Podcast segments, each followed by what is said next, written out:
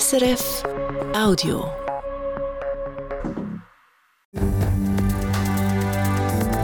SRF 1, jetzt mit dem Regionaljournal. Regionaljournal Zürich auf Fuse. 100 Millionen Franken für die Ausbildung. Der Kanton Zürich macht sich an die Umsetzung der Pflegeinitiative. Dann Zürich, die grosse Tourismusstadt. So ein kleiner Städtetrip auf Zürich, in der heutigen Zeit offenbar en vogue, sagt der Thomas Wüthrich, der Direktor von Zürich Tourismus. Noch nie haben so viele Leute in Zürich übernachtet wie im letzten Jahr. Wer gekommen ist, das ist unser zweites Thema. In den Schaffhauser Parlament sind Frauen auch im Jahr 2024 noch deutlich in der Minderheit. Politikerinnen aus verschiedenen Parteien wollen das jetzt ändern. Und will jemand, so heisst eine Online-Tauschbörse auf Facebook. Man muss sich das wie so ein bisschen vorstellen wie ein unendlich grosses Brocki, wo man einfach gratis Sachen holen kann, sagt die Gründerin Carla Opetnik. Wie ihre Plattform funktioniert und was sie bewirken soll, das im zweiten Teil unserer Sendung. Ein erster Blick aufs Wetter. Morgen wird es recht sonnig bei etwa 9 Grad. Am Mikrofon Nina Töni. Der Kanton Zürich macht sich an die Umsetzung der Pflegeinitiative. Heute hat er die erste Etappe bekannt gegeben, 3 Jahre nachdem die Stimmbevölkerung der Initiative zugesagt hat. In den nächsten 8 Jahren steckt der Kanton 100 Millionen Franken in die Ausbildung von Pflegefachkräften. Ein paar Fragen sind aber noch offen. Fanny Kerstein. Die Zahlen vom Kanton zeigen es. Heute machen in Zürich nur knapp 600 Leute eine höhere Ausbildung in der Pflege pro Jahr als Pflegefachfrau oder Pflegefachmann. Nötig wären aber 820.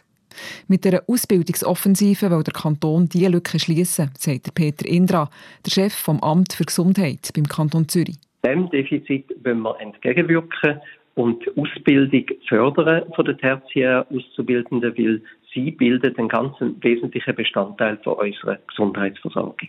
Gut 43 von den 100 Millionen Franken sollen darum Leute bekommen, die Ausbildung als Pflegefachfrau oder Fachmann in Angriff nehmen, in Form von Ausbildungszulagen.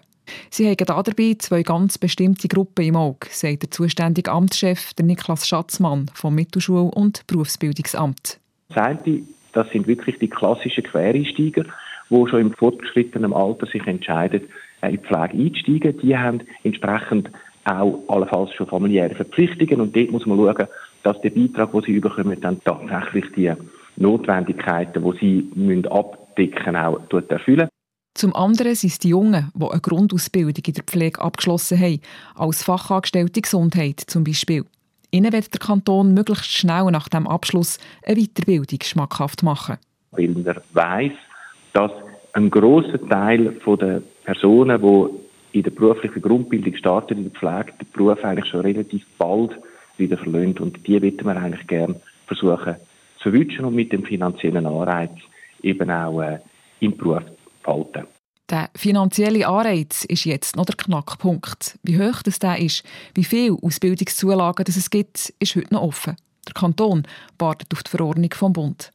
Der Verband der Pflegefachleute warnt aber heute schon, zu knapp dürfen die nicht sein. Gerade für Quereinsteigerinnen und Einsteiger, die schon etwas älter sind, sagt der Geschäftsführer der Zürcher Sektion, der Kuno Betschart. Das muss aus unserer Sicht attraktiv sein, dass die dann auch wirklich in diesen Beruf einsteigen. Also man kann das vielleicht auch vergleichen mit anderen Berufen, wo man einen Quereinstieg macht. Ja. Heute sind die Löhne in der Ausbildung als Pflegefachfrau oder Mann eher tief. Je nach Alter und Ausbildungsjahr sind es zwischen gut 2'000 und 4'000 Franken im Monat. Da müsste also noch etwas gehen. Grundsätzlich ist man beim Verband der Pflegefachleute aber zufrieden, wie der Kanton Pflegeinitiativen umsetzt. Zusätzlich zu den Ausbildungszulagen gibt es auch mehr Geld für die Spitäler und Heime. In den nächsten 8 Jahren sind es knapp 47 Millionen Franken. Mit dem sollen sie vor allem die Kosten der Ausbildungen decken.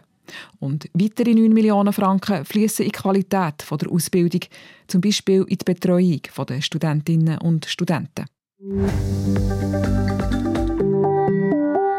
2023 war ein Rekordjahr, zeigen die Jahreszahlen von Zürich Tourismus. Noch nie haben so viele Leute in Zürich übernachtet wie im letzten Jahr. Vor allem Menschen aus der Schweiz und aus Nordamerika kommen auf Zürich. Auf der anderen Seite kommen weniger Chinesinnen und Chinesen. Damian Guno. Eigentlich sind die Voraussetzungen ja gar nicht gut. Inflation, alles wird teurer und dann auch noch ein starker Schweizer Franken, der Reisen in die Schweiz teurer macht. Das alles hat offenbar aber sehr viele Touristen nicht davon abgehalten, auf Zürich zu kommen. Ja, das ist ja das Verrückte. All die Rahmenbedingungen, die normalerweise Einfluss haben auf den Tourismus, und nicht positiv, sondern eher negativ, haben sich eigentlich überhaupt nicht ausgewirkt. Im Gegenteil, sagt der Thomas Wüthrich, der Direktor von Zürich Tourismus. Nach dem grossen Corona-Einbruch erlebt Zürich als Tourismusdestination einen richtigen Höhenflug. Letztes Jahr hat Zürich Tourismus fast 7 Millionen Übernachtungen verbucht, 20% mehr als im Jahr voran und so viel wie noch gar nie. Weiter zugelegt hat Zürich als Reiseziel vor allem auch im Inland. Die Gäste aus der Schweiz, die wirklich Zürich entdeckt haben, wir sehen das so ein bisschen seit der Pandemie, so einen kleinen Städtetrip auf Zürich, in der heutigen Zeit offenbar en vogue und gehört dazu, und was uns natürlich wahnsinnig freut. Etwa ein Drittel von allen Gästen, die letztes Jahr hier übernachtet haben, sind aus anderen Regionen der Schweiz angereist. Aber auch bei den Gästen aus Nordamerika und aus England zeigen die Zahlen gegenauf. Gerade die Britinnen und Briten sagen die Schweiz vor allem gerne mit dem Zug von Zürich aus erkunden, sagt Thomas Wüthrich von Zürich Tourismus. Nach der Pandemie nicht mehr wirklich zurückgekommen sind dafür Touristinnen und Touristen aus China. Dort ist nach wie vor das Reiseverhalten noch sehr tief. Die Chinesen werden auch von der Regierung gebeten, im eigenen Land zu bleiben und nicht unbedingt zu reisen. Und darum ist momentan Asien ja, aber eher eingeschränkt geografisch. Eingeschränkt auf den südostasiatischen Raum, zum Beispiel Südkorea oder Indonesien. Von dort sind letztes Jahr auch mehr Leute auf Zürich gereist. Von diesen guten Zahlen profitieren vor allem auch die Zürcher Hotels. Sie waren letztes Jahr gut ausgelastet. 3/4 der Betten waren über das ganze 2023 besetzt. Ob am Schluss auch viel Geld in der Kasse geblieben ist, gerade im Hinblick auf die Preise, die gestiegen sind, das können wir aber erst in ein paar Monaten sagen, sagt Michael Böhler, Präsident von Hotellerie Zürich. Aber die Rückmeldungen sind schon mal sehr positiv. Also wenn ich so viel mit einzelnen Kollegen und Kolleginnen rede, kann man sagen, ja, sie sind alle happy, was liegen geblieben ist. Also man hat niemand gehört bis jetzt klagen. Gut möglich also, dass nach der Corona-Durststrecke auch die Kassen der Zürcher Hoteliers wieder gut gefüllt sind. Dank dem Tourismusrekordjahr. Dass der Rekord in diesem Jahr nochmal gebrochen wird, von dem geht Zürich Tourismus übrigens nicht aus. Die Prognosen zeigen eher, dass die Zahl der Touristinnen und Touristen etwa gleich bleibt oder leicht zurückgeht. Das Zürcher Obergericht hat über einen ungewöhnlichen Fall von Pornografie müssen entscheiden. Es ist um ein Video gegangen, wo eine erwachsene Darstellerin mit Hilfe von künstlicher Intelligenz zu einem Mädchen umgewandelt worden ist. Vor Gericht gestanden ist ein 36-jähriger Mann, der das Video auf der Plattform Instagram weitergeschickt hat. Er hat gesagt, ihm sei gar nicht aufgefallen, dass die Darstellerin wegen einem Filter wie eine Minderjährige ausgesehen hat. Das hat ihm das Gericht aber nicht abgenommen. Wegen der grossen Augen und der glatten Haut sei das klar geworden. Das Gericht ist zum Schluss gekommen, dass auch virtuelle Kinderpornografie strafbar sei. Es hat den Mann zu einer bedingten Geldstrafe von 3'600 Franken verurteilt. Der Zürich Zoo hat neue Bewohner. Seit letzter Woche hat sie in der Masualenhalle 9 sogenannte Hellaugen-Ibis und 6 Dickschnabelreiher, wie der Zoo heute schreibt. Die beiden Vogelarten sind gefährdet. In der Wildnis kommen sie immer seltener vor. Darum will der Zoo helfen, die Tiere zu erhalten. Der Kulturpreis vom Kanton Zürich geht dieses Jahr an die Videokünstlerin Pippilotti Rist. Der Preis ist 50'000 Franken wert. Die Pippilotti Rist ist eine vielseitige und vernetzende Künstlerin, schreibt der Zürcher Regierungsrat in seiner Mitteilung. Und sie zählt zu den wichtigsten Schweizer Künstlerinnen und Künstlern. Die Pippilotti Rist ist bekannt für ihre Installationen mit Licht, Musik und Farbe.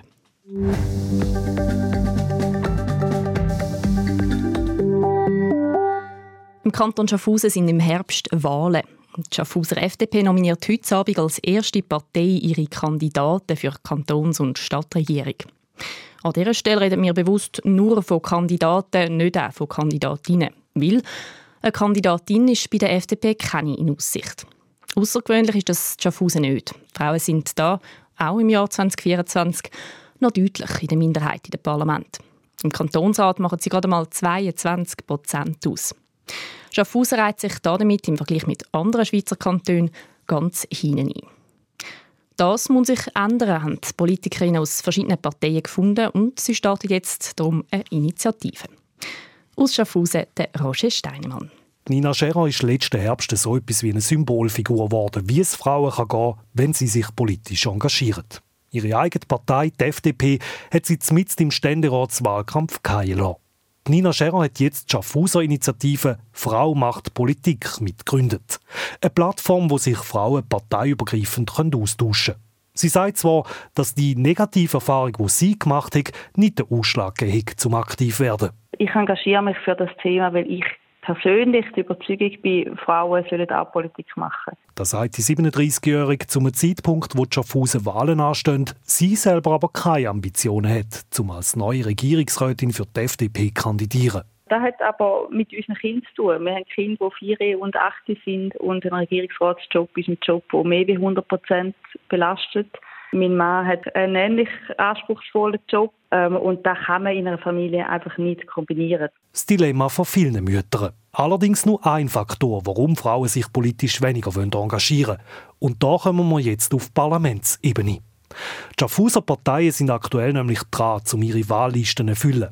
Sie haben im Moment die grösste Mühe, um Frauen zu motivieren, schreibt der Präsident der Grünen-Liberalen auf Anfrage von SRF. Die Majowa alleine bestätigt den Eindruck. Sie ist bei der GLP und eine von nur gerade 13 Kantonsrätinnen Schaffhausen. Ganz generell mache ich die Erfahrung, dass Frauen mehr zögern, sich da eher überlegen, vielleicht auch eher ihre eigene Kompetenz infrage stellen, wo ich das Gefühl habe, dass Männer schneller Ja sagen. Die Majowa alleine lobt darum die Austauschplattform «Frau macht Politik». So können politisch schon erfahrene Frauen anderen interessierten Frauen Mut machen, sie an die Hand nehmen und ihnen praxisnäher vermitteln, was ein Amt mit sich bringt. Zum Beispiel vom Zeitaufwand her. Bloß sagen, dass die Frauen halt ein bisschen mehr Mut haben müssen, da lange nicht, findet die SP-Kantonsrätin Linda De Ventura. Die Parteien selber müssen das auch aktiv fördern. Mit Frauensektionen. Innerhalb der Parteien so eine Frauensektion ist halt schon sehr attraktiv, um den Einstieg zu finden. Man kann mal zuerst an die Treffen gehen und dann miteinander, wenn man die anderen schon kennt, dann an die Versammlungen. Die Diskussionskultur ist ein bisschen eine andere und die Solidarität auch untereinander. Und ich glaube, das wäre ein Schritt, den alle anderen Parteien auch müssten machen, die es ernst meinen mit Frauenförderung. Bei der FDP Schaffhausen ist die Botschaft angekommen. Dort ist die Gründung von einer Frauensektion aktuell am Tun. Frauenförderung bedingt allerdings, dass sie eben nicht erst ein halbes Jahr vor den Wahlen anfangen, betont Linda De Ventura. Bei ihrer SP Schaffhausen haben die Frauen unterdessen sogar durchgesetzt, dass die Partei dieses Jahr zum ersten Mal in einzelnen Wahlkreisen mit einer sogenannten Zebraliste antritt. Das heisst, die Listenplätze werden abwechslungsweise mit Männern und Frauen gefüllt. Bei den Grünen laufen ähnliche Bestrebungen. Anders sieht es bei der SVP aus. Frauenförderung sei bei ihnen kein spezielles Thema, sagt Präsidentin Andrea Müller. Genieren müsse sich die Partei wegen dem aber nicht.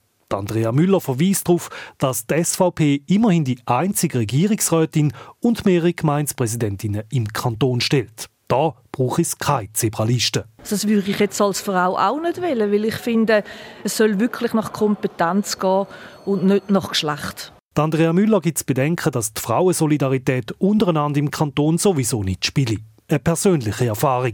Sie verweist auf ihren erfolglosen Wahlkampf als Gemeindepräsidentin von Taingen. Linke Frauen hätten lieber den FDP-Mann willen, der ihnen politisch ein bisschen näher sind als die SVP-Frau. Ich glaube, es spielt am Schluss dann gleich mehr das Parteibüchlein wieder eine Rolle, weder ob es der Mann oder Frau ist. Und ich glaube, am Schluss scheitert es auch genau an dem.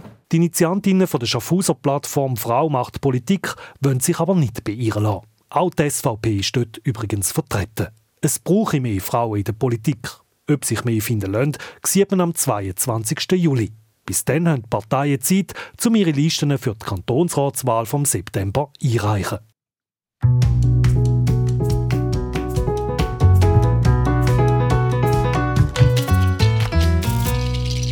Vielleicht haben Sie die Heime auch noch Sachen rumliegen. Ein Buch, altes Geschirr oder Spiele. Sachen, die Sie zwar nicht mehr brauchen, die Sie aber auch nicht so recht wissen, wohin damit. Und fortschmeissen, das wäre ja auch schade. So ist es einmal der Zürcher Studentin Carla Opitnik gegangen. Sie hat darum vor 7 Jahren auf Facebook eine Online-Tauschbörse gegründet. «Willöpper» heisst die. Unterdessen hat sie schon über 10'000 Mitglieder, die untereinander gratis Sachen verschenken. Letztes Jahr hat Carla Opetnik für «Willöpper» den Klimaheldin-Preis vom Städtischen Elektrizitätswerk bekommen. Jetzt will sie ihre Plattform ausbauen. Christoph Brunner hat sie zum Gespräch getroffen. Ich habe so ein altes Buch daheim von der Fernsehserie «Friends», das ich da vor 20 Jahren mal gepostet habe. Carla Opetnik, ich habe mal versucht, das über so Auktionshäuser online zu versteigern. Hat es niemand wollen. Was könnte ich jetzt da mit der «Willöpper»-Plattform machen mit dem Buch?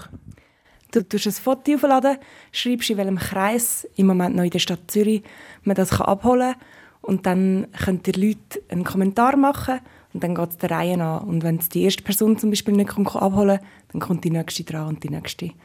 Und so hast du gemütlich von daheim sozusagen verschenkt, hast etwas Gutes gemacht, aber hast auch Ressourcen geschont.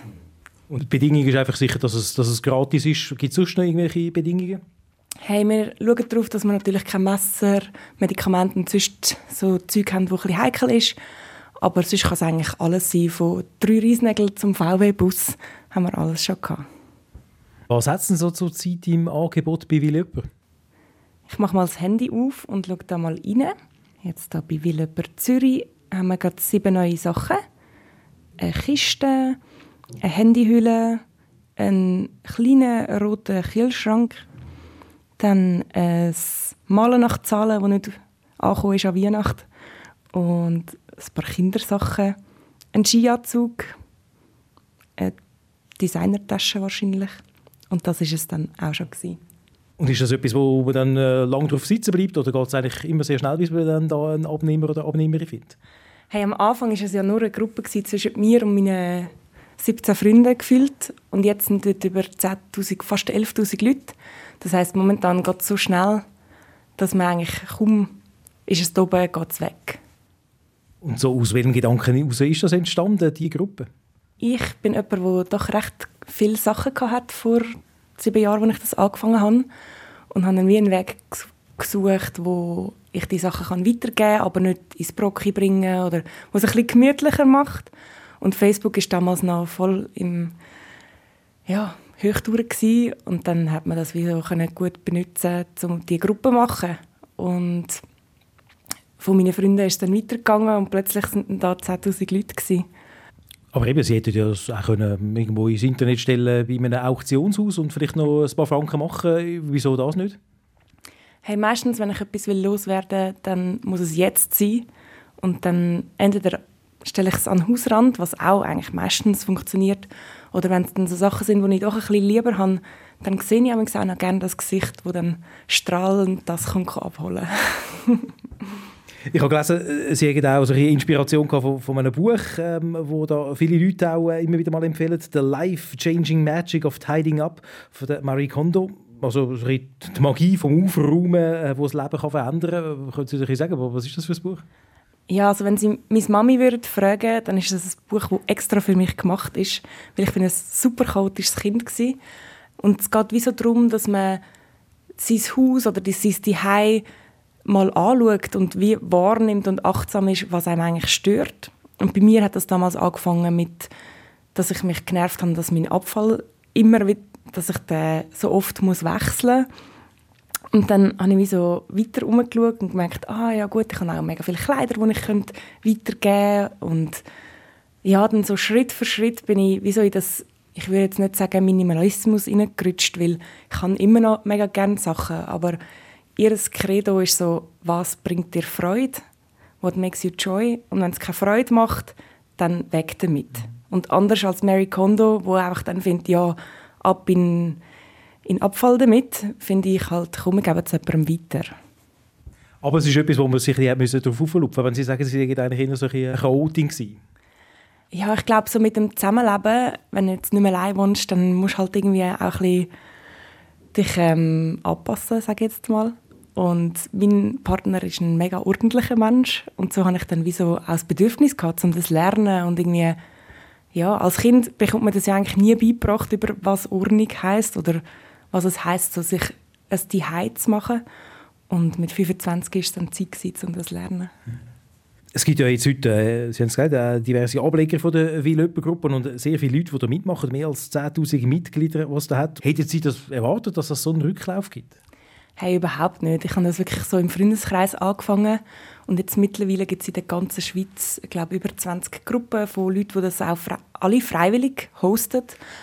Und das ist schon auch erstaunlich, dass die Leute eben zum Beispiel ein USM-Möbel verschenken, wo sie eigentlich noch Geld damit machen können, aber wo es wie so genug wert ist, wenn jemand mit einem Lachen das abholen kann. Sie sind ja mittlerweile auch ausgezeichnet worden als Klimaheldin, der Klimaheldinnenpreis vom Stadtzürcher Elektrizitätswerk, den Sie da bekommen haben für die Plattform. Würde ich sehr sagen, eben das ist vielleicht auch so der Gedanke bei vielen, ja, wenn man tut etwas Gutes fürs Klima, wenn man eben halt nicht einfach immer wieder Neues postet, sondern das, was man hat, noch weitergibt. Ja, das würde ich schon auch sagen. Also einerseits tut es einem ja selber auch gut, entweder man bekommt Platz oder man bekommt ein Objekt und andererseits so nebenbei sozusagen selbst noch ein bisschen das Klima. Und inwiefern ist vielleicht auch der Kampfansage so an unsere kapitalistische Welt, dass man da eben nicht immer noch Neues dazu postet? Sind Sie ja vielleicht auch eine Antikapitalistin? Ja, ich glaube, Antikapitalistin wäre ich wahrscheinlich gern, so in meiner Traumvorstellung. Wenn man in der Stadt Zürich lebt, ist es, glaube ich, nicht so einfach. Aber ich glaube, man muss sich das wie so ein bisschen vorstellen wie ein unendlich grosses Brocki, wo man einfach gratis Sachen holen kann. Und das ist dann wie so der Reichtum, wo all die Leute füreinander arbeiten. Und das ist wie so ein bisschen das Ziel, dass man auch einen anderen Zugang hat zu Objekten und man auch wie so merkt, vielleicht überlebt mich das Objekt ja auch. Carlo Petnik, Sie haben sich ja schon einen gewissen Namen gemacht, schon vor ein paar Jahren als Vertreterin von der Zero-Waste-Bewegung, also von den Leuten, die möglichst wenig Abfall produzieren wollen. Es gibt auch ein Porträt, das das Schweizer Fernsehen vor ein paar Jahren über sie gemacht hat, wo man da sieht, wie sie leben und wie sie versuchen, dass sie da möglichst Ende Woche nur gerade ein Hämpfchen Abfall haben. Macht sie das heute eigentlich auch immer noch so konsequent? Hey, ja, ich versuche das immer noch so strikt. Ich habe immer noch einen Wurmkompost und versuche, so abfallfrei wie möglich gut zu posten. Und manchmal geht das besser und manchmal weniger. Ich bin, glaube ich, schon weniger dogmatisch als am Anfang. So, ich bin auch nie die, die mit dem Finger irgendwie auf andere hat zeigen musste. Aber ja, für mich versuche ich es immer noch so umzusetzen. Aber wenn Sie sagen, Sie sind jetzt weniger dogmatisch, haben Sie bei ein paar Sachen vielleicht so ein bisschen angegeben oder Kompromiss gefunden mit sich selber? Ich bin schon jemand, wenn ich etwas will, dann versuche ich es so richtig durchzusetzen. Und am Anfang hat das halt dann geheißen, wenn es kein unverpacktes Sandwich gibt, dann gibt es halt eine Gurke. Und da muss ich jetzt schon sagen, da bin ich drüber hinweg. Ja. Also wenn Sie jetzt zum Beispiel bei so einem von jemandem einen Osterhase überkommt in einer Plastikverpackung, da lehnen Sie ihn nicht ab? Nein, da würde ich ihn nicht ablehnen. Aber sonst, also als Außenstehender hat man schon das Gefühl, dass Zero-Waste-Leben ist auch ja, etwas Anstrengendes. Sie mischen sich da selber Zahnpastos aktiv, Kohle oder nehmen einen Haufen Gläser und Gefäße mit, wenn sie gehen posten, um das Morgenflöcken oder Gebürse und so weiter können abfüllen, gerade im Laden rein. Es geht auch nach Verzicht aus. Stimmt der Eindruck? Hey, am Anfang ist es sicher ein Umgewöhnen. Und wenn du dann die Lösungen gefunden hast, die für dich funktionieren, dann kommt plötzlich so eine Leichtigkeit rein. Und du weisst, wenn ich ein neues Shampoo brauche, dann hole ich das bei Agla. Oder wenn ich etwas unverpackt will posten, dann ist der Bachsenmarkt gerade um die Ecke. Und das sind alles so die Sachen, die du am Anfang halt so schwer herausfinden musst und wo es eine kleine Reise auf den Berg ist. Aber wenn du dann mal die Aussicht hast von oben, ist es dann wie auch schön und dann leitet sich das wie auch ein bisschen. Wie kommt das Zero Waste in Ihrem Freundeskreis so an? Vertreibt ihr vielleicht auch mal die ein oder andere ein bisschen in die Augen? Hey, ich glaube, für viele Leute, die also gar nicht in Kontakt sind sonst mit dem, für die ist es mega schwierig zu verstehen. Aber ja, gerade so im Studentenleben hast du eigentlich auch viele, die mit dem Töpper ihre zum Mittag mitbringen oder die halt immer eine Gabel dabei haben oder eine Wasserflasche. Und ja, gerade auch unsere Kinder in der Schule haben ja mittlerweile alle eine wiederverwendbare Wasserflasche. Oder bekommen von Mami gesagt, dass sie den Sack halt zum Posten mitnehmen sollen. Und um die kleinen Sachen, das ist wie so das, was anfängt, finde ich. Gehen wir zurück zu Will Öpper, zu der Plattform, die Sie da gegründet haben und die dann eben auch wirklich einen grossen Rücklauf gegeben hat und mit vielen Leuten, die da mitmachen. Sie haben ja da rundum jetzt auch einen Verein gegründet, World of Plenty, also die Welt, wo man viel hat. Ist das etwas, was Sie sich vielleicht auch so langsam ein Business dazu aufbauen?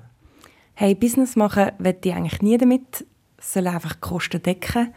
Wir sind der Verein WOP, kurz für World of Plenty.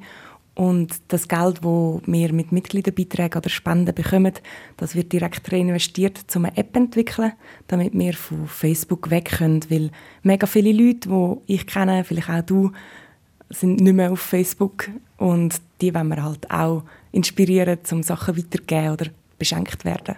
Also das ist etwas, was Sie zurzeit daran arbeiten. Sie wollen eine App entwickeln, wie jemand? Ja, genau. Wir sind da mit Leib dran. Das ist ein Zürcher Unternehmen. Und die haben uns einen Prototyp gemacht. Den sind wir jetzt am Weiterentwickeln, damit der bald rauskommen kann. Was würden Sie sich wünschen für viele Leute? Wo sollte es noch jetzt über die App raus? Hey, ich wünsche mir ja, dass Menschen viel mehr Achtsamkeit für Gegenstände bekommen und dass man halt schon auch beim Bauen daran denkt, dass man das ja in einer Kreislaufwirtschaft bauen könnte und so unsere Ressourcen schonen und eine Zukunft schaffen, die für unsere Enkelkinder und Enkel-Enkelkinder auch noch eine lebbare Welt bietet. Sachen weitergeben, statt einfach fortzuschmeissen. Das ist die Idee von der Zürcherin Carla Opetnik. Der Christoph Brunner hat mit ihr geredet. Sie hören das Regionaljournal am Donnerstagabend. Wir kommen an dieser Stelle zu der Wetterprognose bei dem Lucian Schmassmann von SRF Meteo. In der ersten Nachthälfte überquert uns von Westen her eine Kaltfront und bringt vorübergehend einmal recht kräftigen Regen. Dazu kommt auch starker Wind auf. Morgen zieht die Front aber am Morgen schon schnell Richtung Osten weiter. Am Morgen hat es aber trotzdem noch ein paar Wolken umeinander. Es ist aber schon meistens wieder trocken. Und dann im Verlauf des Tages wird es dann recht sonnig. Dazu gibt es etwa 9 Grad und es ist am Morgen immer noch windig. Am Wochenende gibt es dann vor allem am Samstag längere sonnige Phasen. Am Sonntag hat es deutlich mehr Wolken umeinander. Für ein paar sonnige Abschnitte längt es aber trotzdem noch. Und bis am Sonntag zu oben sollte es trocken bleiben. Dazu bleibt es auch am Wochenende weiterhin mild. Vor dem Echo der Zeit hier nochmal kurz das Wichtigste aus Zürich und Schaffhausen. Der Kanton Zürich hat heute bekannt gegeben, wie er die Pflegeinitiativen umsetzen will. In einer ersten Etappe investiert er 100 Millionen Franken in eine Ausbildungsoffensive. Ein grosser Teil des Geldes ist für die praktische Ausbildung und für Stipendien vorgesehen. Beim Verband der Pflegefachleute kommt das grundsätzlich gut an. 2023 war für die Stadt Zürich ein Rekordjahr, was den Tourismus angeht. Noch nie haben so viele Leute in Zürich übernachtet wie im letzten Jahr. Fast 7 Millionen Logiernächte waren es, etwa ein Fünftel mehr wie noch im 2022. Am meisten Gäste sind aus der Schweiz und aus Nordamerika gekommen. Das war es vom Regionaljournal für heute. Wir sind morgen wieder für Sie da um 6:30, 7:30 und 8:30. Verantwortlich für die Sendungen heute ist Pascal Kaiser. Am Mikrofon Nina Töni. Einen schönen Abend.